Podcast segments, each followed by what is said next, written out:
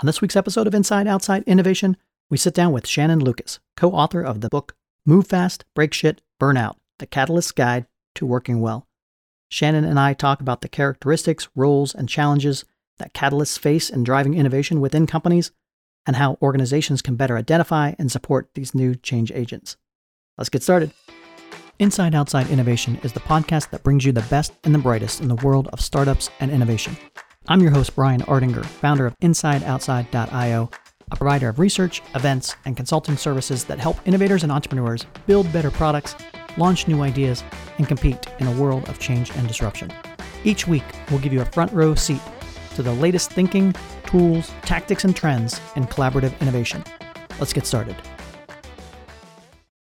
Welcome to another episode of Inside Outside Innovation. I'm your host, Brian Ardinger, and as always, we have another amazing guest. Today we have Shannon Lucas. Shannon is the co author of Move Fast, Break Shit, Burnout, the Catalyst Guide to Working Well. Welcome, Shannon. Thanks for having me. Not only are you a new author, the book's coming out, I believe, tomorrow. You have been in the innovation space for a while. You've worked for great companies like Ericsson and Cisco's Hyper Innovation Living Lab and Vodafone. So I wanted to have you on the show to talk about some of the things that you're seeing and some of the great things that you uh, put in your new book. Thanks. You have some great guests. So I'm excited to be part of the crew. what made you decide to write another innovation book? What's different about this take on it? It's a great question because there are so many books about how to do innovation better and innovation processes and change management. But there's very few books that actually talk directly to the change agents themselves about how to do that sustainably and more effectively based on personal experience of going through these very catalytic cycles of the intense mania when you start first sinking your teeth into a wicked problem, all the way through trying to orchestrate across an ecosystem or an organization, hitting resistance, and more often than not, hitting some kind of burnout. I wanted to help other catalysts and other change agents see that they didn't have to have the, intensity of those cycles and how to do it more effectively. I think we need wicked change agents now more than ever. There's a lot of positive change that we need to create in the world, but we need to make sure that they're not doing that at the expense of themselves.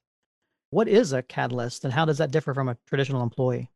My co-author Tracy is an ethnographer researcher, and the distinction, the categorization of catalyst comes from a lot of research that she did. And it's basically people who take in lots of information from lots of sources. From that, they will see emergent new possibilities they then sort of create a specific vision about something that needs to change and how they want to see the world be better. And importantly, they move into action and they move into action fast, hence the name of the book. And they're often perceived as risk takers, even though to them it often doesn't feel risky because they have internalized and synthesized so much of the data. Why it was really interesting for me is I had been spending all of this time creating entrepreneur circles within Vodafone, sort of externally as a support group. And I kept seeing that they didn't all show up the same way. We had grown the Innovation Champion program, we called it at Vodafone, from ragtag group of eight positive troublemakers to this CEO sponsored, gamified, rewarded, all these things. We had over 100 people, but it was often like the same 10 or 15% that showed up over and over that would lean in so hard that we were like, oh, hold on, we'll get some of those barriers out of your way for you before you really break a lot of shit. And so it was important for me because it really helped me contextualize who these wicked change agents are, and then, of course, how we could help them better. So, with that, can you give some examples of the type of people that you've seen, or some examples of how catalysts change the organization or move it forward? First important note is that a lot of catalysts will go in and out of organizations. You'll see on their resumes. Once you start to see the patterns, you'll start to be able to see them on LinkedIn. They'll stay in a role for a couple of years because they've moved on to the next big problem and they're looking for new ways to do it they often are more comfortable than the average person moving into startups, starting their own ventures, and then going back into the corporate world. It's like for them, the question is wherever I can create the next change that I need to create, and whatever tools are the best tools to get that done is where they will go. It's interesting, actually. In one of the interviews recently, one of the catalysts said, You know, when people used to ask me where I'm going to be in five years, I never knew the answer to that because he's like, I never know what problem I'm going to be solving next? And he said, So now my answer is I'm going to be a catalyst. That much I know. and whatever that looks like, I can't tell you. That makes sense. And uh, I imagine a lot of the listeners that we have on this podcast are now light bulbs are, you know, shooting off in their head saying, Oh, I think I'm one of those people. it's that curious and restless, we call it in our organization, that we're trying to find those folks that see things a little bit differently and willing to take action on that. Not everybody's a catalyst. How can you, as an organization, if you want to lean into the innovation and try to identify these catalysts and cultivate that, what are some ways that you can first, as an organization, identify who in your organization are these catalysts? Tracy and I sat with this question for a long time as we've been creating our community and doing the research for the book. Do we want to be the arbiters of who is a catalyst and who isn't? We have the data, so we can work with organizations to create the quizzes and do the identification of the personality types. What's more important, though, we found is that people actually self identify as catalysts we talk about patterns, not templates, like showing what some of these patterns look like and then letting people, to your point, it's like the light bulbs will go off. When a catalyst starts to see and hear us talk about it, there's this deep resonance and really like this thrill because they're finally being seen and understood in a way that they really haven't been before. Most organizations, in fact, we haven't found an organization yet that doesn't have catalysts.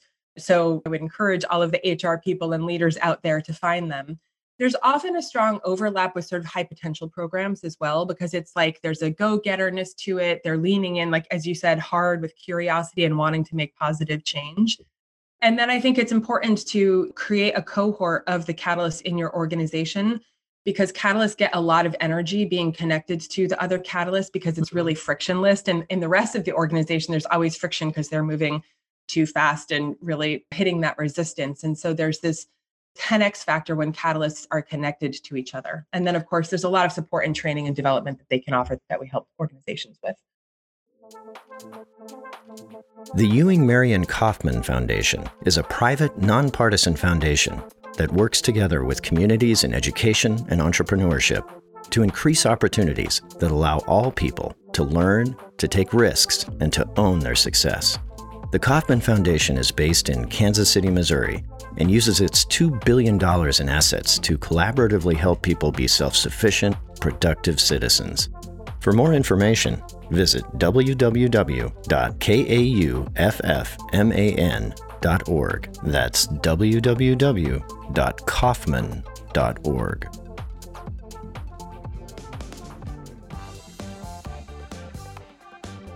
Did you know the law firm of Husch Blackwell helps entrepreneurs turn passion and vision into viable business models.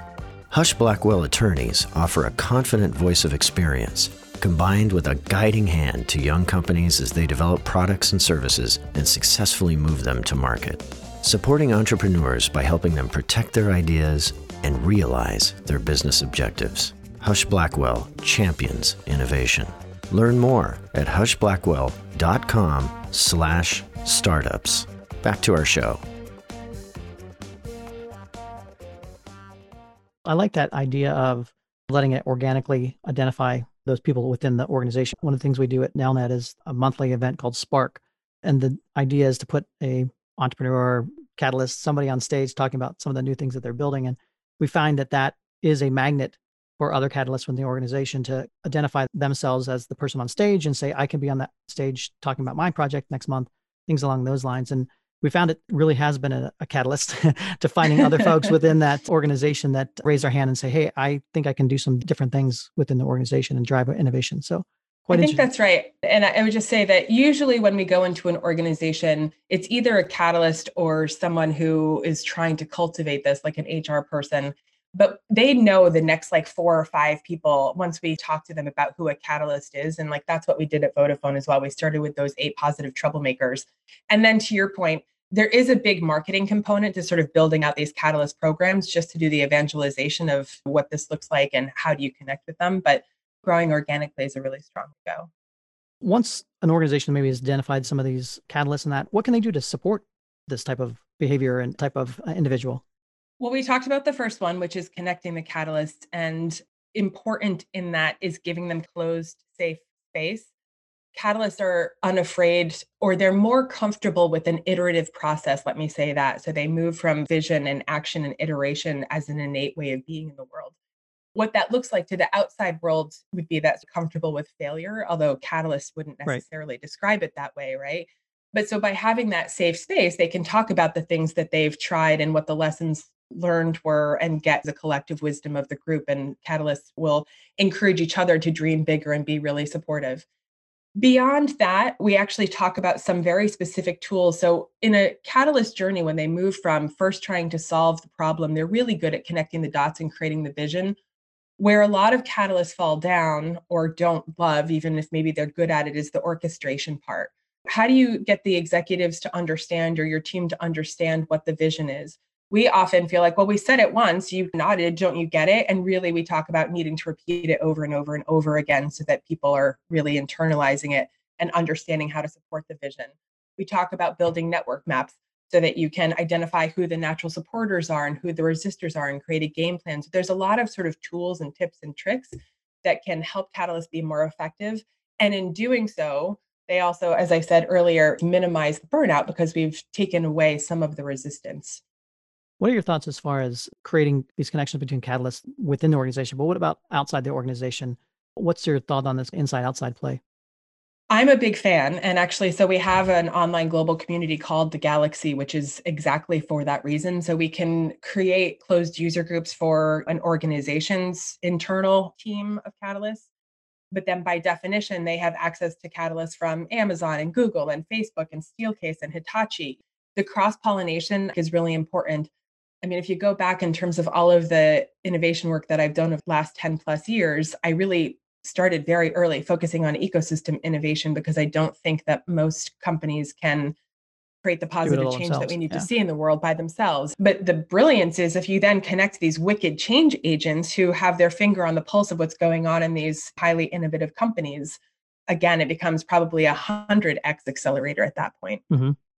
A lot of our listeners would probably fall in this catalyst category. What can they do better to foster themselves and, and grow as a catalyst within organizations?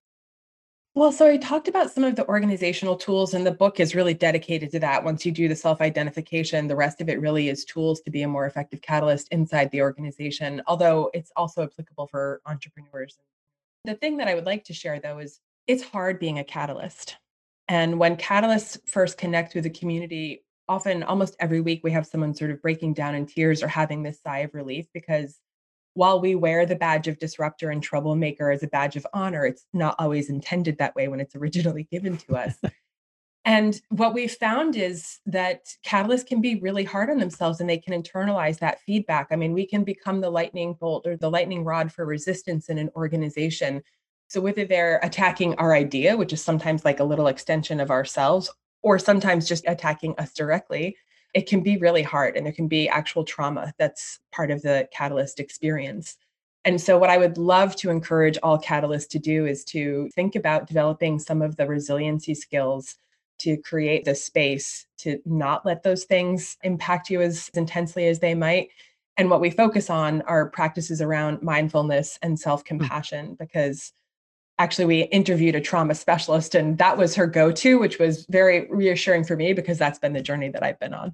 The catalyst is probably more likely be working in ambiguity and uncertainty at a consistent pace and that alone causes additional stressors than i guess a traditional employee that knows that this is the things i need to do to optimize my place in the world versus create something new.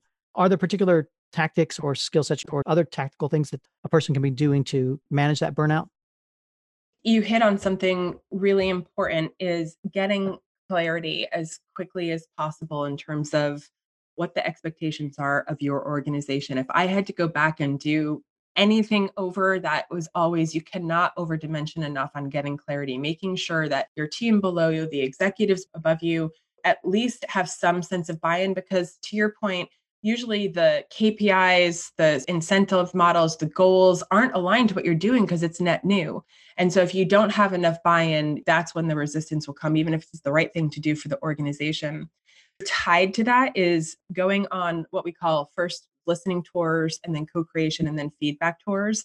So when you're starting to do something, going around the organization and essentially speaking with as many people as relevant, I don't want to say as possible, to deeply understand what's emerging in the organization. And what you will get then is something that is tied to both the corporate strategy and everyone else's KPIs and goals and incentives, which will then give you a lot of momentum behind you as you start to move that forward.